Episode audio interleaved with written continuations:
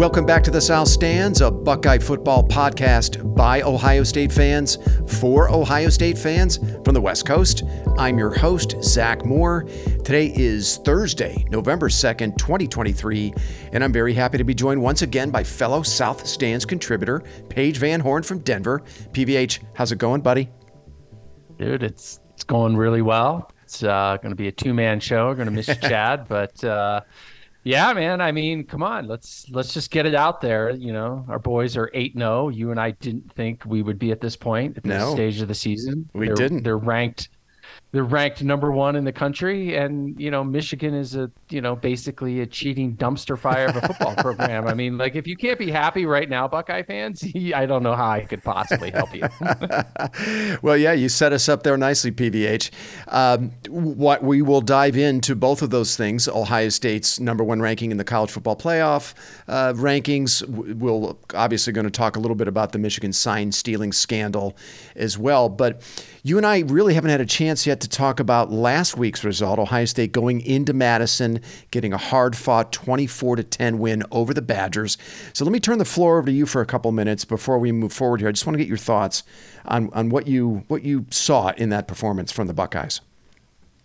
Well, I think it's kind of what we expected, right? Yeah. Um, I don't think you either one of us expected it to be a blowout. It would be you know, a tough atmosphere. Although I thought they would, you know, be excited to play at night, and you know, they wouldn't be intimidated by that, which I don't think they were. Uh, it was somewhat of a clunky performance at, at times, yeah. but you know, the the big takeaway. I, I mean, I guess I would I would ask you, like, I never felt at any point like yeah they're pro- they're going to lose this game it, mostly because the defense was so dominant and right. they uh, Wisconsin really couldn't do anything offensively at any point did you really feel like we were in any danger of not winning that game, even though it was pretty pretty close for most of it. Yeah, I mean, you you've seen me before, right? I just I tend to run, you know, uh, I, I, tend to be kind of you know a, a high strung Ohio State fan. So there were some nerves, really? but I kind of knew deep. I, no, I, I knew deep down Ohio State. Uh, uh, you know, no. I to answer your question,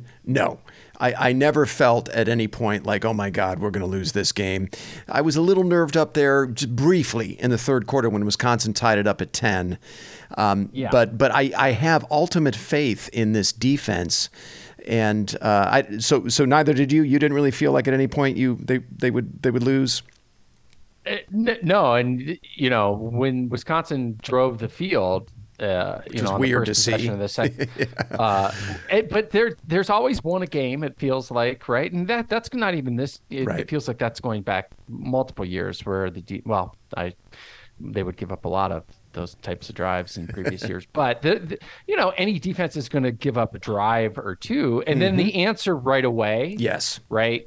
Totally alleviated all any concerns at that point, and so um, That's exactly it, how I felt after that yeah. that touchdown. The immediate answer, I felt much better, and I felt like we were going to do what we needed to do to get out of there. Sorry, go ahead.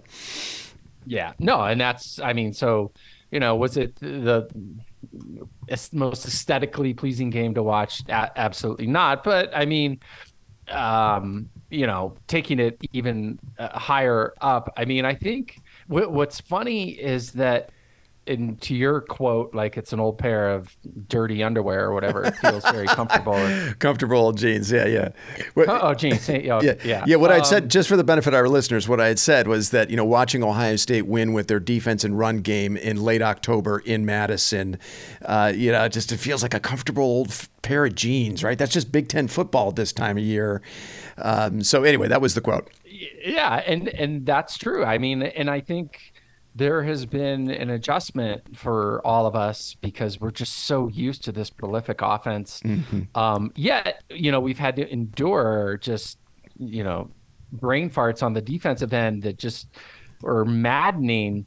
Um, but as long as you get the W, you know, that's all that ultimately matters, obviously. And um, I'm just getting more and more comfortable with the fact that the defense is going to carry the day. And, you know, anybody that beats us is going to have to put up a number that I think our offense is going to be able to match. And mm-hmm. the defense is just playing so well that it gives me, you know, it, it lowers the anxiety level when it's just not a, you know, run out blowout that we've been, you know, sort of accustomed to uh, over the years. Not that we would expect that against a team like Wisconsin, but um, it just gives you, you know, like a warm and to your point, like a warm and fuzzy feeling, like the defense is going to carry us while the offense, you know, like McCord, you know, it was not the best performance. No, he struggled in the first you know, half for sure. Three first, first half, half. turnovers, yeah, for, for Yeah. McCord, yeah.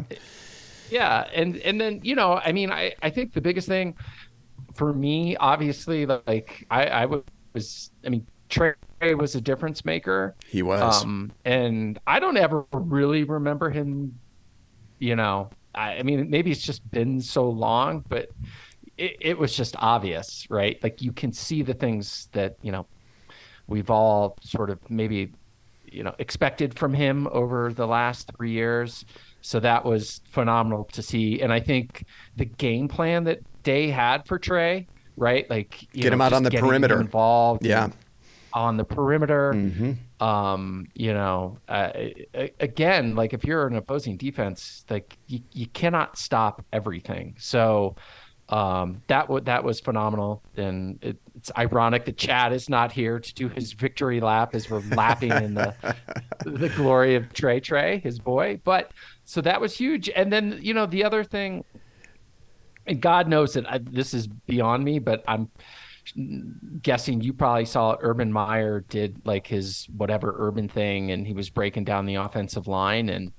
Um, you know, was had some some high praise for those guys. Yeah. was saying, you know, qu- qu- quite honestly, you know, they weren't very good uh, to start the season, and um, you know, really were performing at a you know higher level. So this is way beyond my untrained eye. Mm-hmm. But to me, that's the biggest thing, right? Like, shit, if those guys are getting better, um, and I'll take Urban's, you know, uh, opinion more than mine or yours or anybody else's, and if he's seeing it, that's that's a pretty goddamn bullish thing for the Buckeyes going forward.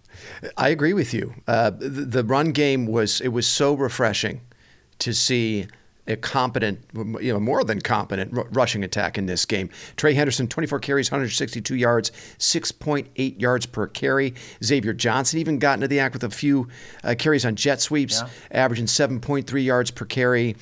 And it was just nice complementary football that we saw in this game. For the first time, it feels like in a very long time. I think for the first time this season, I said in the post game pod that I thought this was as balanced an attack Ohio State has had offensively against a quality opponent that we've seen so far this year. You know, the the McCord turnovers notwithstanding, but you know. 181 yards on the ground, 226 through the air. Give me that every Saturday from here on out. Maybe a little bit more in the passing game and fewer mistakes, of course. But uh, the one thing that I love about uh, Henderson is he is the type of back with this kind of offensive line that isn't going to open gargantuan holes, that isn't going to sustain their blocks for too long. He can make that first guy miss, and when he's hitting the hole that, the way that he did in that game against Wisconsin, man, the dimension that he adds in the run game makes this offense extremely dangerous. And then, you know, we expect to get Emeka Egbuka back at some point. You know, this I you know I tweeted this to you guys as a trio. Egbuka, Harrison, and Henderson have only played four games together so far this season.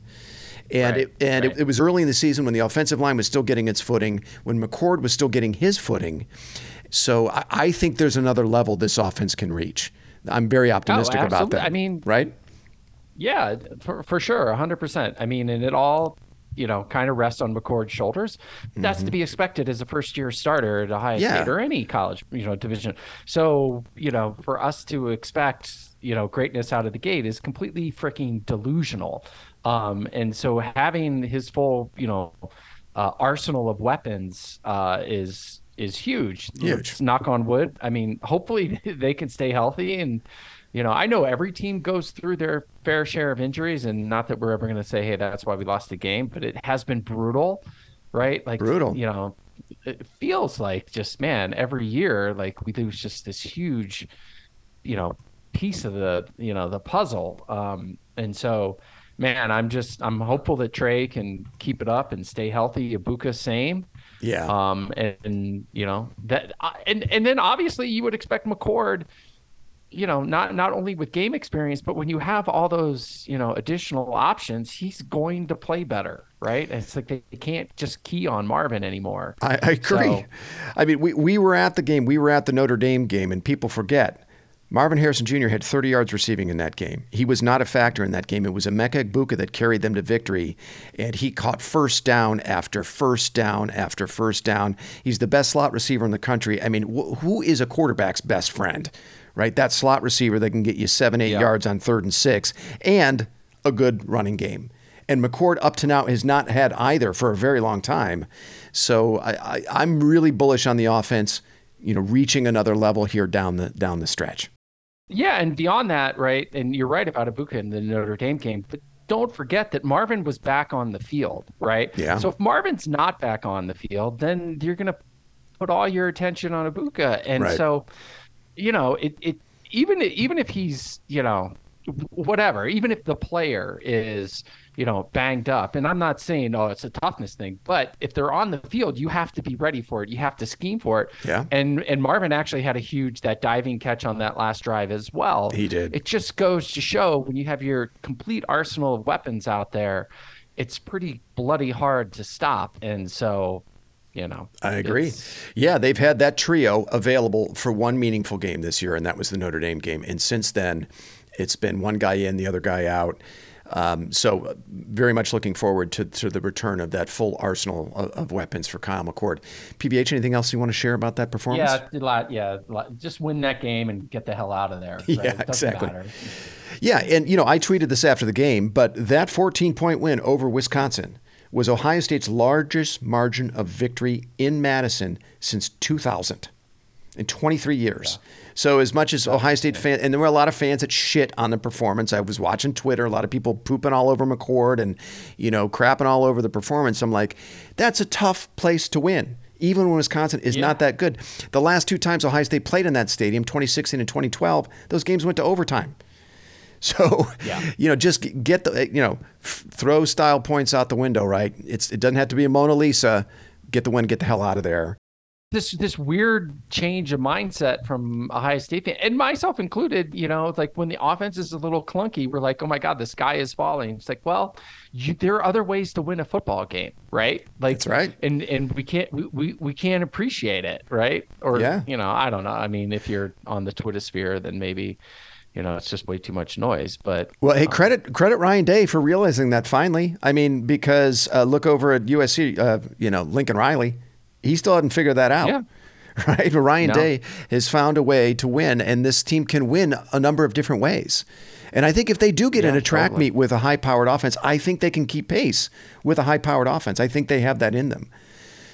So, mm-hmm. all right, we have to spend a little time on this Michigan sign stealing scandal. It just continues to get weirder uh, with a video. Dumpster fire. dumpster fire. And just weird. It's some of the shit you cannot make up, starting with the video circulating this week of embattled staffer Connor Stalions standing on the Central Michigan sidelines disguised as a Chippewas assistant coach wearing sunglasses, which we believe are the those kind of sunglasses that, that have a recording device in them somehow. And that was in their season opener against Michigan State. Michigan this we're talking about a Michigan staffer on the sidelines posing as a Chippewa assistant as they're playing Michigan State. Now, according to ESPN's Pete Thamel, there was an airing of grievances between the 13 other Big Ten football coaches and Commissioner Tony Petitti last night. And also, this just in PBH, per Ross Dellenger and Dan Wetzel of Yahoo Sports, Big Ten athletic directors just met with Petitti for the second time inside of a week to encourage action from the league. They also vowed their support of Petitti for any action that he decides to make. And I'm going to read this. This is from the mm. article that just dropped 30 minutes ago. Quote, a decision from the league is uncertain, though options have been discussed. On their calls over the last week, in fact, high level school administrators and Petitti have poured over a wide range of possibilities. There was talk, for instance, of a penalty not impacting players directly, but a suspension of coach Jim Harbaugh may be the most likely and, quote, cleanest penalty if one were handed down, one source said, end quote. I also just saw this quote from Purdue head coach Ryan Walters. Now, Purdue plays Michigan this Saturday. Walters said on his radio show today, quote, there aren't any allegations. It happened. There's video evidence. There are ticket purchases you can track back. We know for a fact they were at a number of our games. End quote. So there's mounting pressure on Petitti to levy some sort of punishment on Michigan immediately. Now, naturally, the Big Ten broadcasters, Fox in particular, they don't want any kind of punishment that might adversely affect ratings with respect to one of their most valuable television properties in Michigan. Joel Klatt, who's one of the stars of Fox's Big Noon Kick, as we know, he tweeted this earlier today, quote, lots of sources and articles about how, quote, mad opposing coaches are about Michigan, dot, dot, dot. The level of anger has a direct relationship with the success Michigan has had over the last two plus seasons, dot, dot, dot. Also, the level of anger is not grounds for an unprecedented overreach from the commish, end quote. Uh, that's clearly Joel Klatt, the Fox employee, mm-hmm. talking, yeah. not Joel Klatt, the former Colorado quarterback and analyst. Pretty weak sauce by Klatt, I thought. But I guess money fucking talks, and he's clearly toeing the line for his employer. Totally. Also, one last thing. We got a little sleight of hand from the Big Ten today as the conference released the 2024 football schedule for all 18 teams. Nice try there, Big Ten, as if anyone gives two shits about that right now with everything going on. Anyway, PVH, I'm going to kick this over to you. Any new thoughts that you'd like to share on this Michigan sign stealing scandal before we move on?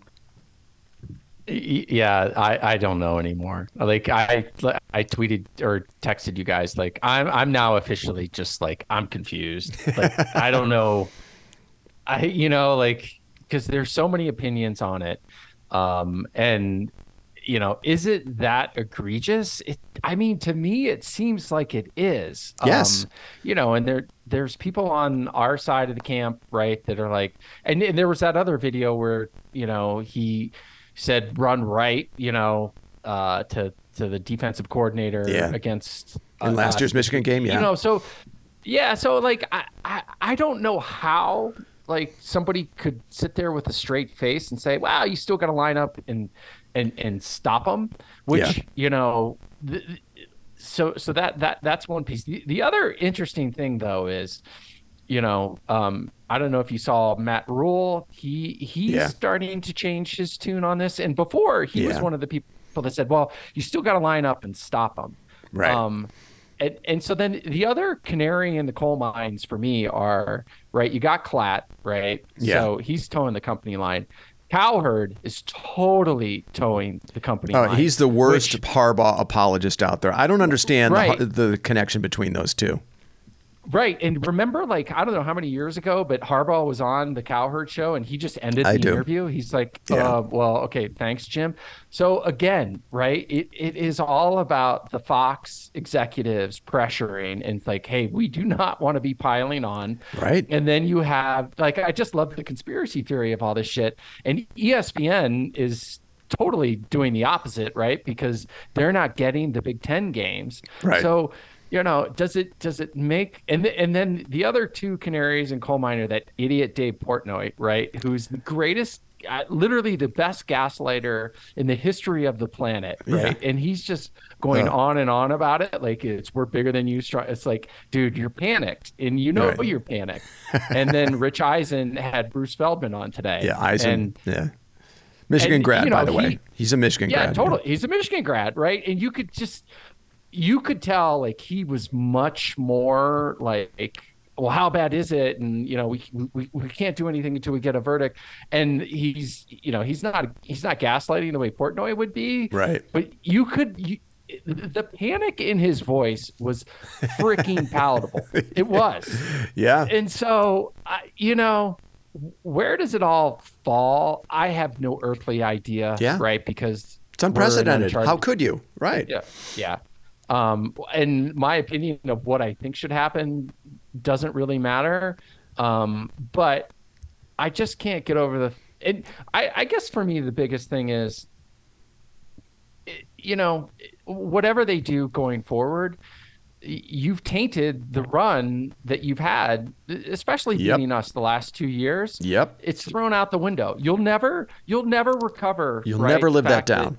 That yep. You'll never live it down. And, mm-hmm. and, you know, that to me is just what makes it so freaking hilarious. And you know, will will Harbaugh he's he's basically gone if it's in the next week, the next, you know, off season, whatever the case may be. I don't think he can survive this.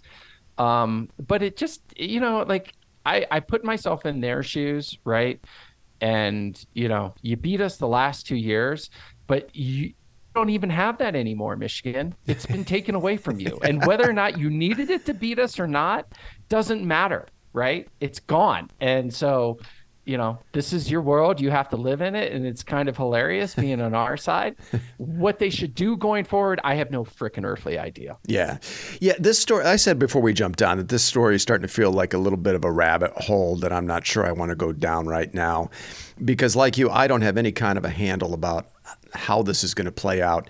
If the claims are true, though, I don't know how you can allow Michigan to compete for the conference championship this year, knowing that they probably still maintain a huge competitive advantage over their remaining opponents from the impermissible advanced scouting that they've already done. I mean, how can you possibly guarantee a level playing field with that team and that coaching staff on it? Uh, I mean, I think that's all I have to say on the situation right now until more information comes out there's, you know, it could be somehow maybe Michigan gets exonerated or more information comes out and we and then we hear, you know, finally there's a, there's a penalty that's levied. But until then, uh, yeah. it's hard for me to listen. I mean, it's just hard for me to listen to playoff discussions about Michigan. There's this massive elephant in the room. You know, they're going down the stats of how dominant they are. Well, why are they that dominant? Right?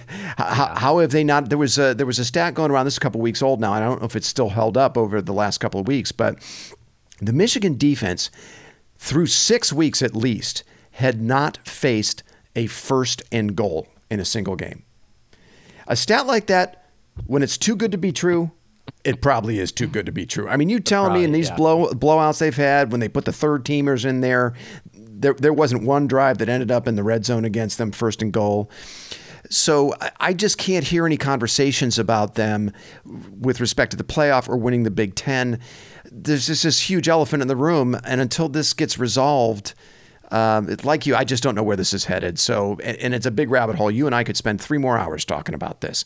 Oh yeah, for sure. And it's again, it's probably follow the money, right? And if there's an opportunity, like if you're the Big Ten commissioner and there's an opportunity that you get two teams in the playoff, Right. Um, do, do you want to arbitrarily, you know, cross? I don't think you do, honestly. I, oh, I, I, mean, I really don't think you do, which probably makes sense why, you know, Harbaugh, if, if they're going to do anything, it would be to suspend him and not, you know, take it out, which quote unquote, which is absolutely fucking ludicrous take it out on the players because if the players aren't in on it then what's the point of stealing the sign yeah there's no way the players couldn't have been in on it. If some yeah, of this video totally stuff that we in the whole process. Yeah some they're of these totally vi- yeah some of these videos we've seen the players on the sidelines are clearly reacting to right. what's happening.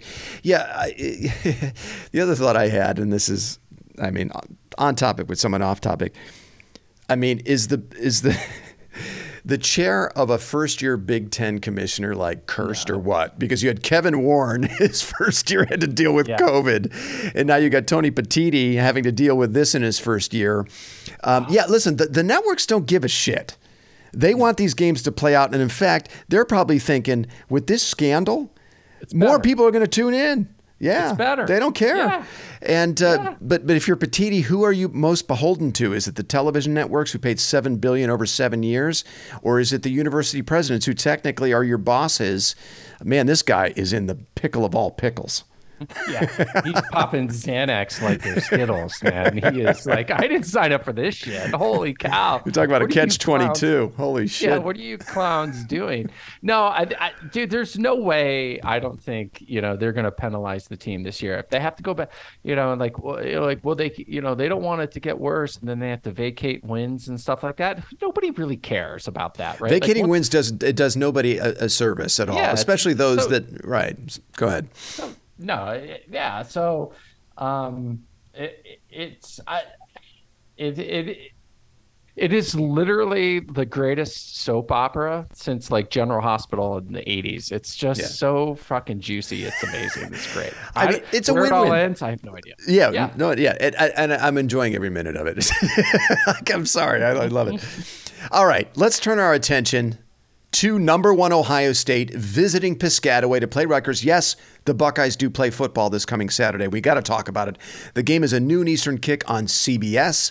The line is Ohio State minus 18 and a half. The over/under is 42 and a half. The Buckeyes lead the all-time series between these two schools, as we know, uh, well know, nine zip, and that includes a 49 to 10 win by the Buckeyes in Columbus last season. So, PVH what I thought I would do here is we'll do our normal thing of kind of looking at, at, at this game from each side of the ball. Now, Greg Schiano has the Scarlet Knights playing pretty damn well, though. They come into this game off a bye at six and two. Their only losses were on the road at Michigan, 31-7, and at Wisconsin, 24 to 13. Now, of course, those are probably the only two good teams they played. However, Rutgers ranks ninth nationally in total defense, pretty salty on that side of the ball. PVH. They're also ninth in defensive yards per play. They're 13th in scoring defense. They're second nationally in pass defense, allowing 156 yards per game. But again, I don't know that they've faced any team that is any competent passing games at all. They're 37th nationally against the run. They also don't allow a lot of explosive plays. Funny enough, they actually rank first nationally in allowing opponent scrimmage plays of 30 plus yards, just ahead of the Ohio State defense. The Rutgers defense has only allowed four scrimmage plays of 30 plus yards. Ohio State has allowed five. Uh, they don't get after the quarterback like the last three defenses the Ohio State offense is, uh, has seen. Uh, Purdue, Penn State, and Wisconsin all rank in the top 30 nationally in quarterback sacks, but Rutgers all the way down at 71st in that category. The Rutgers defense is led by linebacker Mohamed Toure. He is second on the team in tackles. He is also one of the team leaders in quarterback pressures, according to PFF, with 19.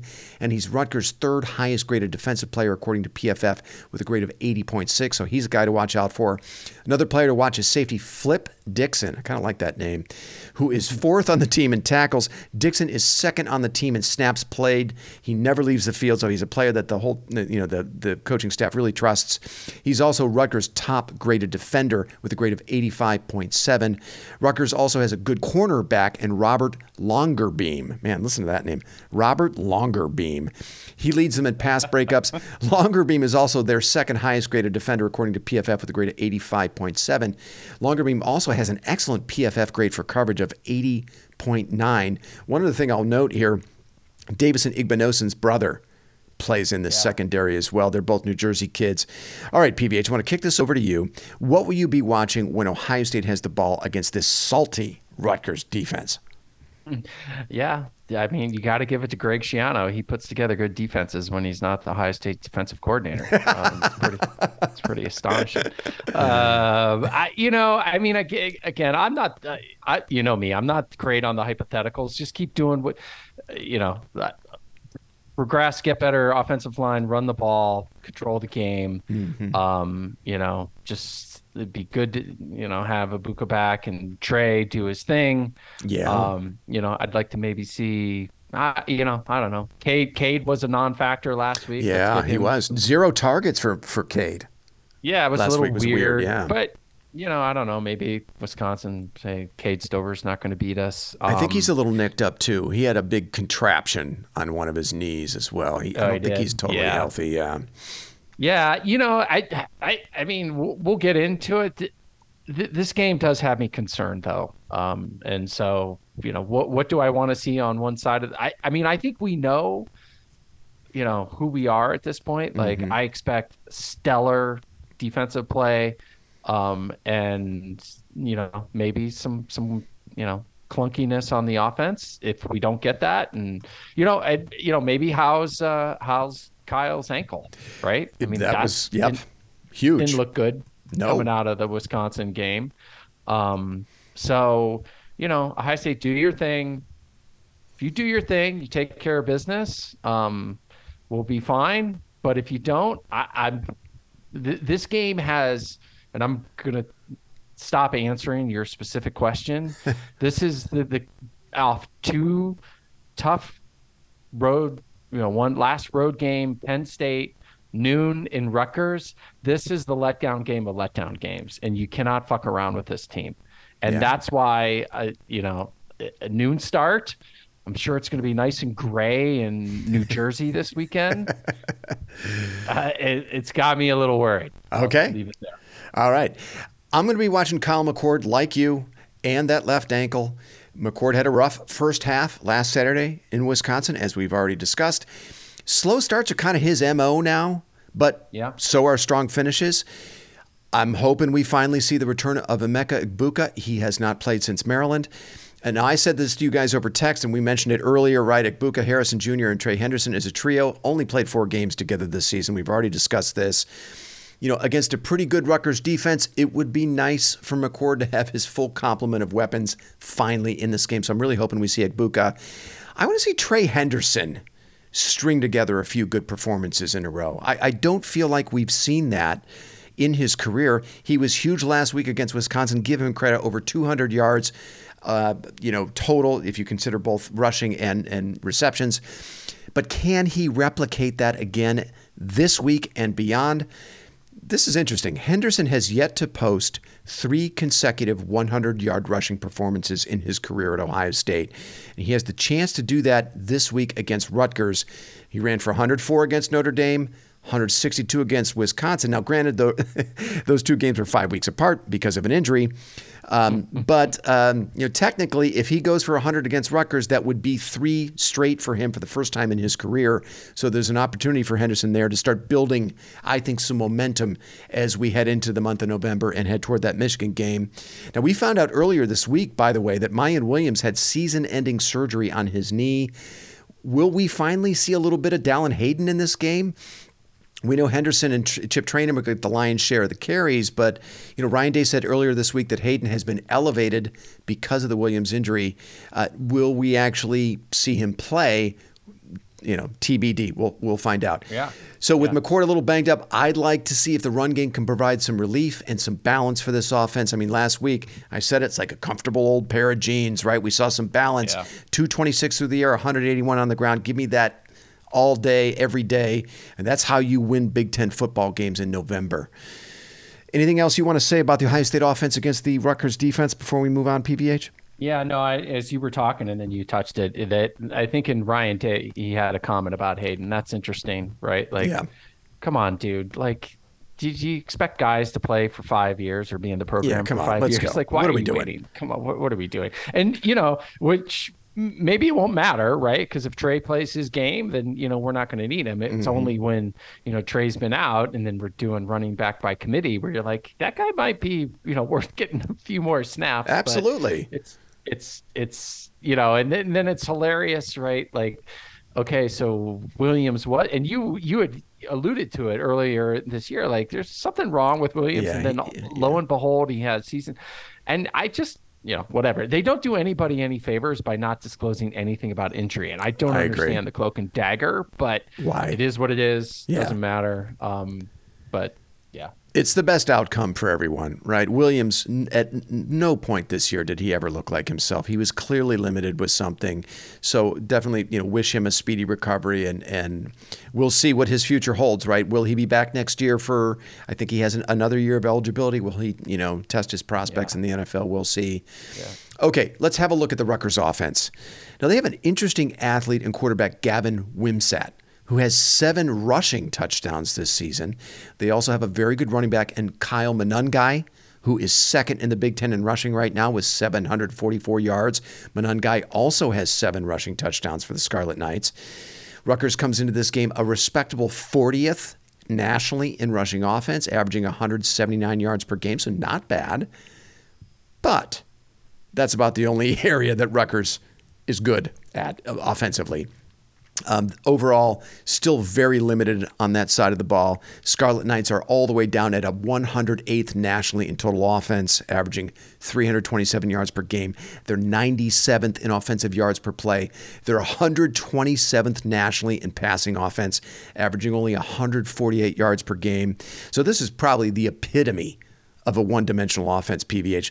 So give me a few thoughts here, PVH, about the Ohio State defense against that Rutgers offense. Yeah, I mean, you got to do better than that to, you know, Yeah. take it to our defense, especially. What did you say? 127? 127th in passing offense. Like, uh, how how is that? Like, I, I know like that that that means that like I, I don't know Vanderbilt has a better passing attack. Like you are Rutgers. I don't. It, it just astonishes me sometimes how these teams are so bad at certain. Oh my facets. god! Yeah.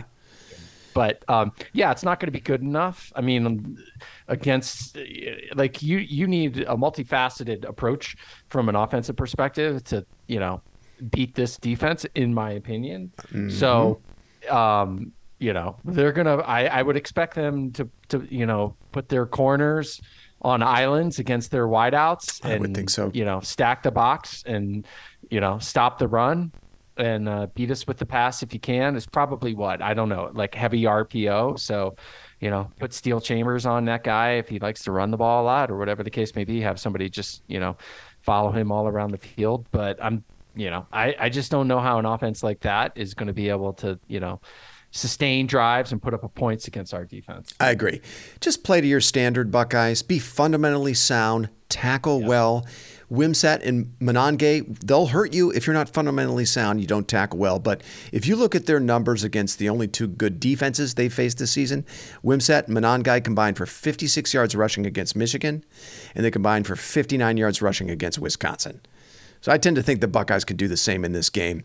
Buckeyes will likely be without Lathan Ransom in this game. Now, he had to leave the Wisconsin game last Saturday with a non contact injury to his foot or ankle. And as someone who's blown out his Achilles before, I watched the replay. I, I hope that's not the case but he would be a big loss for them. Thankfully, Ohio State does have some depth. I think it's probably going to be Sonny Styles moving into the bandit role with Jordan Hancock then sliding in at the slot. So I think the Ohio State's going to be just fine, certainly in this game. PVH, anything else you want to say about the Ohio State uh, defense against the Rutgers offense before we move on to our concernometer scores? I I was concerned Ransom tore his Achilles too, and I mean if he if if he did have surgery, we would know. Like they would say that. So yeah, um, you know, get that guy healthy for Michigan, right? I don't want to see him on the field right. for any games until Michigan. Yep. Right, because he's a gamer, right? And yeah, we have depth back there, but no more freaking you know critical injuries for this team. So, yeah. um, I'm I'm hopeful that it was just yeah he tweaked something and he'll be back in a few weeks, but do not rush that guy back whatsoever. Please. I totally agree, and I hope it's not serious. It's just hard to know, right? As you as you've yeah, noted, with the way crazy. they handle injuries and the vacuum of information around him, it's just hard to know if it's if it's serious. Can we expect him back? Okay, PVH, let's fire up the concernometer. Give me your concernometer readout for this game. So I kind of alluded to it. I texted. I was earlier this week in eight, and I'm still up there. Um, wow. I mean, I, I'm not quite an eight. I'll bring it down to six point five. Wow. But I, okay. I, I, I'm very worried about two coming off two tough games. Yeah. A noon start um, you know, and Schiano's going to pull some crazy ass flea flicker stuff. He's going to pull yep. every trick out of the bag on offense. um, Ohio State, you can't you can't fall for that. Um, banana just, in the tailpipe. yeah, don't fall for the banana in the tailpipe. I, um, it just has letdown game written all over it for me. So, you know, normally I should be at about a four, but no, I'm at a solid 6.5. Wow. Okay. a, a, very interesting role reversal between you and me yes. this week because my concernometer read out is at a solid four. Salty Rutgers defense, I know. And we know, as you've noted, Schiano's going to reach into his bag of tricks for this for this game for sure. Uh, his teams also can usually do a little something something on special teams, and we know yeah. special teams in our in our forte. And by the way, Rutgers had an extra week to prepare for this game. They were off last yeah, week. Off a bye. Buckeyes, yeah. as you've noted, a little beat up coming off the Penn State Wisconsin back to back. Otherwise, my score, my concernometer readout would probably be a couple of points lower as it usually is for Rutgers. But uh, I don't know. Now you got me rethinking my concernometer score. I'm going to hold it at four PVH. Your concerns duly noted. Yeah, I mean, you know the gambling manifesto this has a lot of you know tried oh, and true you know variables to it right yeah. i mean the the letdown after those those two and and and make no mistake like that guy's a good coach right yeah, he is um and you know in in short order he's you know i mean they're six and two you yeah. know um, bowl eligible bowl eligible. Um, you know, and then the noon start. Yeah. Um, so you know, yeah. I mean, Okay. I, I got to come out quick. Don't don't don't let them hang around Ohio State. I, I I'm with you. You're making a you're making a sound argument for a letdown performance in this game. I hope you're wrong. Okay, PVH, let's go to score predictions before you give me yours. Again, the line is Ohio State minus 18 and a half. The over under is 42 and a half. Now, it doesn't look like weather is going to be a factor in Piscataway. Temps in the high 50s to low 60s, overcast, only 2 to 3% chance of rain according to the Weather Channel. PVH, give me a score prediction for this game. So, I had originally written down uh, 28 to 21. Wow. Uh, I'm I'm gonna adjust it a teeny bit and go 30 to 18. 30 to 18. Okay. That would be Ohio State's highest point total surrendered so far this season. The, the most points they've given up so far this season with the 17 they gave up to Maryland. So maybe you're thinking Rutgers gets a special teams touchdown or something. They block a punt, return a punt Dude, I, touchdown I'm something. worried about this game. Okay. I, I, for whatever reason, the score prediction out the window. Who cares? It's just, I just think I'm, I'm I'm going back to the gambling manifesto, and this has all the hallmarks All right. of an upset. I respect it. I got Ohio State 31 to 6. I'm counting on the return of Emeka Egbuka, and if that happens, I think we're going to see a little more juice from this Ohio State offense. I think the defense puts the clamps on a very limited Rutgers offense. And and again, you know, you go back to the only two good defenses Rutgers has seen. Uh, you know, w- and Monangai didn't do shit against either of those two defenses. This Ohio State defense is at least as good as the two other defense quality defenses they saw in Michigan and Wisconsin. Uh, so I, I expect them to to shut down Rutgers on on that side of the ball.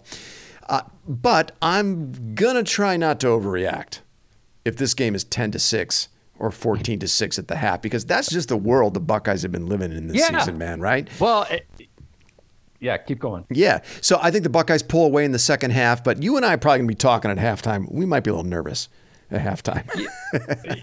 Right. And it kind of goes back to what I was saying before. Like, I think we need to embrace, like, yeah, even if that's the case, right? Like, I think our defense will come through. Um, I mean, they're, you know, again, who have they played? I don't know, but those, you know, they, they apparently have a pretty decent defense. yeah. Um, so, you know, if it's not just a, a, a blowout and offensive juggernaut, I'm still I'm still bullish about Ohio State. You know, um, clearly, obviously, but it's just a different way to win. And I think we're all going through this transition of understanding, hey, it's okay, right? Like, Mm-hmm. you know, we might get a, you know, Trey's going to pop that run at, you know, whatever in the early fourth quarter, and we're going to pull away, but it might be much closer for than you know we would otherwise comfortably want it to be against you know these teams. Yeah. it's the last few years. I, I definitely this definitely has of all of Ryan Day's teams. This is this definitely has Tressel vibes. Probably the only one that has had Jim Tressel vibes. And you remember what back, you know, at at the peak, well, early 2000s, right? 2002, 2000, 2003, a seven point lead seemed like a pretty big lead for that Ohio State defense, right? And it kind of feels that way. Uh, but you know, it, it is an adjustment from from the way Ohio State has played over the last few years. So, yeah, I agree with you. I we we're just learning to be comfortable with closer games. Uh, you know, especially going into the fourth quarter. So this just in from Uh-oh. Pete Thamel. Oh God! Wait, this is breaking news. Are you that? This just like in from Pete this Thamel. This is a this is a tweet that he just sent out two minutes ago. Big Ten athletic director sense a change in tenor from Commissioner Tony Petitti on Michigan allegations per sources. Petitti revealed to the ADs he's engaged with the NCAA about the details of Michigan's alleged sign stealing ring. Will action follow? Question mark.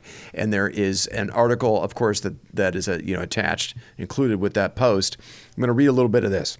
Big Ten athletic directors met with Commissioner Tony Petitti on a video call Thursday without Michigan athletic director Warde Manuel present, and sources told ESPN the call about Michigan's alleged sign stealing operation took on a distinctly different tenor than th- when they met a week ago.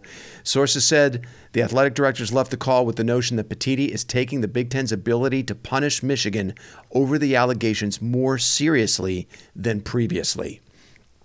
While no potential punishments were discussed, Petitti acknowledged speaking with the NCAA about its investigation, although he refused to divulge any details of that conversation, sources said.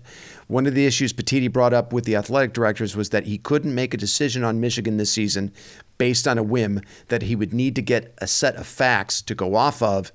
The conversation with the NCAA hints at a willingness to find out what fact set the NCAA could be working toward. It's not known whether the NCAA would be willing to share information, but it's telling that the organization gave the Big Ten an initial heads up on what was alleged and action taken part to protect the integrity of the games. So the article goes on. I recommend to our listeners that you read it, but it feels like things now are shifting and we might be headed towards some significant action against Michigan. PVH, your thoughts? I, I, it doesn't change anything. I mean, um, I, I, guess I guess the question would be kind of back to what Chad said. Do we want it to, to affect them this year? I mean, I, I don't know. I, again, I, I'm so back and forth on this whole thing. Um, I you know, the the the NC2A is useless.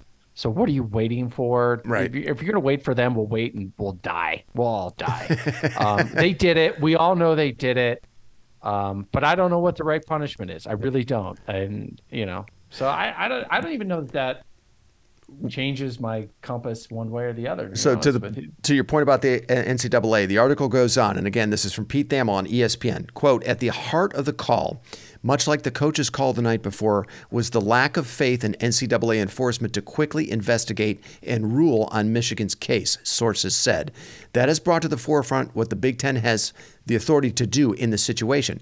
The conference could initiate its own investigation into potential violations of the Big Ten sportsmanship policy.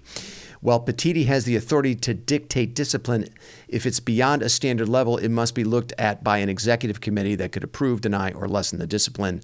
The most powerful message, according to sources familiar with the call, came from Michigan State Athletic Director Alan Haller. He mentioned the alterations in preparation that Michigan State needed to go through prior to its game with Michigan when he received a call on Wednesday of the of the game of that game week about Michigan having Michigan State's signals. Haller worried about players potentially getting hurt because Michigan players, in theory, knew where the plays would be going. End quote. Okay, again, Going to point our listeners to this article just released, uh, just tweeted out by Pete Thamel on uh, Twitter. A lot to absorb there, but it feels like things are kind of progressing. Uh, PVH, why don't we get back to the action on the field? Let's. I, I just have what it, literally Jim Tressel and Urban Meyer literally broke the will of that football program. they, they destroyed it. They utterly fucking sent it to the dustbin. They're the winningest college football program in the history of the sport, and they sent it to the dustbin. It's it's astonishing. In that they sent it to the dustbin in that they beat them like like a you know like a drum for whatever it was 20 25 20, years 20 and years. now they've had to resort to cheating yeah to beat ohio state i love it this i love is, it where you are yeah i love it too it's literally I, I don't even really care where it i guess that's the last thing i don't really care where it ends up you know, the damage is um, done. The damage is already damage, done. It's done. It's totally done. All right. Let's have a look at some of these other key games happening around the country here. Let's start with another noon Eastern kick. Your favorite PVH. Notre Dame visits Clemson. That's 15th ranked Notre Dame at 7 and 2 visits 4 and 4 Clemson, having a rough rough season. However, the line is only Notre Dame minus 3. The over under is 44 and a half. Who do you like in this game, PVH? Wow, only 3. Only 3 in Death wow. Valley. Yeah. That's yeah, after the Dabo death talk on his call-in show. um, I mean, I guess people are thinking that uh, Dabo is going to rally the troops. I don't think it's going to get it done. I love that. I might back the Brinks truck up for Marcus and the Notre Damers there. Notre Domers. The Golden um, Domers, Notre Domers. Golden Domers. I'm sorry, Paul. I'm sorry. Um, that, that that's astonishing to yeah. me. Um, yeah. Yeah, and, and n- not that we won't want to go down this rat hole, but that was hilarious too. Like he, he like Yeah. eviscerated some guy on a show, and maybe the guy was a condescending jerk. But you know what? If you make eleven million dollars a year, have thicker fucking skin. And I'm surprised a lot of the pundits, you know, they rallied to Dabo. I'm like, are you kidding me? You're defending this Like, guy? Come on. you're defending this clown. Yeah. it's I that that part was was nuts to me. I'm like, you don't make 11 million dollars a year to go four and four. I agree. that you're the problem. Like, dude, if Ohio State went four and four, Ryan Day would be living in Bermuda. he, would, he wouldn't even have a call-in show. Like, what are we talking? It's insanity. Yeah. I love, I love Notre Dame. Yeah, I like Notre Dame in this one. Tough place to win, uh, Death Valley for sure. And I believe, actually, some bad news for Notre Dame last week. Mitchell Evans, that stud tight end of theirs, torn ACL. He's done for the year, but I, I love that Notre Dame defense. I love Audric Estime, that run game. I think Notre Dame finds a way to get it done. I think it'll be a close game, but but I like the Irish in that game. All right, let's keep scrolling down here. Number 12, Missouri visits Georgia in Athens. Number two, Georgia. Missouri at 7 and 1. Number 12, Georgia undefeated at 8 0. Number two in the college football playoff rankings. The line is UGA minus 15 and a half. The over under is 55 and a half. How do you see this one, PVH? It was close last year, right? It was. very close. It Yeah. was. Georgia lost the game. Yeah. Yeah. Um, so I'm taking the other way. I think Georgia. I, I'm not a, ever a big believer in Missouri, so I Yeah. think Georgia crushes them, and I think Georgia's probably like Ohio State, getting a little bit better uh, and finding other ways to win since Bowers is out. So I'm going Georgia. Yeah, th- that's a good read on that game, uh, PVH. I, I agree. I think Georgia rolls. Okay. Also at 3:30 Eastern, 12:30 Pacific, Penn State, number 11, Penn State visits Maryland. And uh, Maryland's been kind of reeling in the in recent weeks. However, it's, it's kind of a rivalry game, kind of a tricky spot for Penn State. They're still figuring on things out offensively. They really struggled last week at home with Indiana. The line is only Penn State minus eight. Again, this game is being played in College Park. Maryland's kind of a different team when they play at home. The over/under is 49 and a half. Who do you like in this game, PVH? I like Penn State. Yeah. I think you know the last week, you know, they were life and death. Um, so that was their letdown game. They'll they'll take care of business this week. I like Penn State to cover. I think so too. You know, don't don't uh, don't overthink it here. You know, you got a good defense. You can run the football, and Maryland is not a very good uh, run defense. So you know, get in there, run the ball, play good defense, get out of there. I think Penn State covers. All right, let's see what else are we looking at here. Oh, this is kind of interesting game in the Pac-12. Number five, Washington visits number 20, USC. We know USC's been struggling in recent weeks, especially with that Alex Grinch defense. Man, did Ohio State dodge a bullet by not making a long term commitment to Alex Grinch? That guy's terrible. Um, I don't know though. Could be a tricky spot for Washington. They have also struggled in recent weeks, but they've managed to avoid the upset. The over under is 76 and a half in this game. Washington is a 3-point favorite in this one. Who do you like, PVH in this game? 76. 76 and a half. yeah. Has Iowa scored 76 points all Well, year? here's a better over under. What's the over under on defensive stops in the What's the over under Yeah. on punts in this game? yeah. Two. um, ah, yeah, USC's reeling clearly. Um, and yeah, who's favorite? at Washington, minus three on the road at USC. Not a is there a home field advantage at, at Memorial No. Coliseum? No, Yeah. only when only when I was there with Barnes and uh, you know, Pete Carroll had, you know, Reggie Bush and stuff like that, and they kick the shit out of us. Only when I go to stadiums is there a gigantic home field advantage it, uh, at the Coliseum. It's a horrible, horrible venue. Uh, but I dig- I digress. Yeah, I I don't know. I'm kind of maybe feeling USC here a little bit. I'm with you. I kind of feel like maybe USC gets it done in a shootout, a game that's played in the 40s, high 40s. I'm going to take USC. I feel like the Pac 12, they're about to start eating each other, right? They're about to start, Yeah. right? um, so I- I'm going to take USC in this one. Uh, how could I have overlooked this game?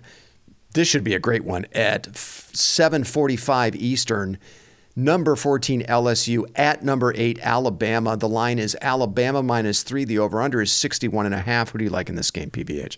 Oh, like Bama. I mean, if yeah. it were at LSU, I'd give them a puncher's chance, but I'm I'm I, I'm you know, it, it you know, we often talk about we love the fact that hey, take the spotlight off of Ohio State. Mm-hmm. Alabama has been flying under the radar yeah. all year. Nobody's talking about them. Mm-hmm. So that's that's kind of probably you know Saban, the you know ultra motivator, uh, is probably relishing this to some degree. Um, and then then he'll start his you know campaign to be in the, the playoff, even if he loses the next three games. Like, well, we would be favored against everybody else, but uh, I like Bama.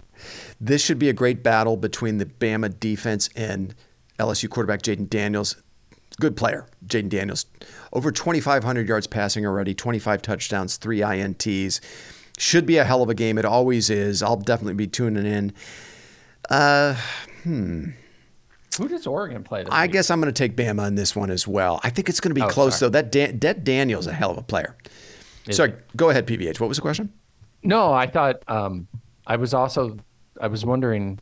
I didn't mean to cut you off. Who who does Oregon play this week? They play at because, home against Cal. Oh yeah, that, that dude. And the reason why I bring it up that was they went into Utah and kicked the shit out of that team. Yeah, I did. didn't think that would happen. Yeah, they uh, look. That good. was, dude. They look good. Yeah, they, um, they look like a legitimate college football playoff contender for sure. Yes, they do. Yeah, yeah. yeah. So, all right, buddy. Hey, man. I think it was a not bad of an effort for for a Thursday night. Why don't we end things there? Let's do it. All right, and uh, for our listeners, I will be back with a post game pod on Sunday, looking back at Ohio State's performance against Rutgers. And then the three of us, idiots, Paige, Chad, and myself will be back with you on Thursday to preview Michigan State. Until then, thanks so much for listening, everybody, and go Bucks. You've been listening to the South Stands, a Buckeye football podcast. You can follow us on Twitter, Instagram, and Facebook, and visit our website at southstandsosu.com.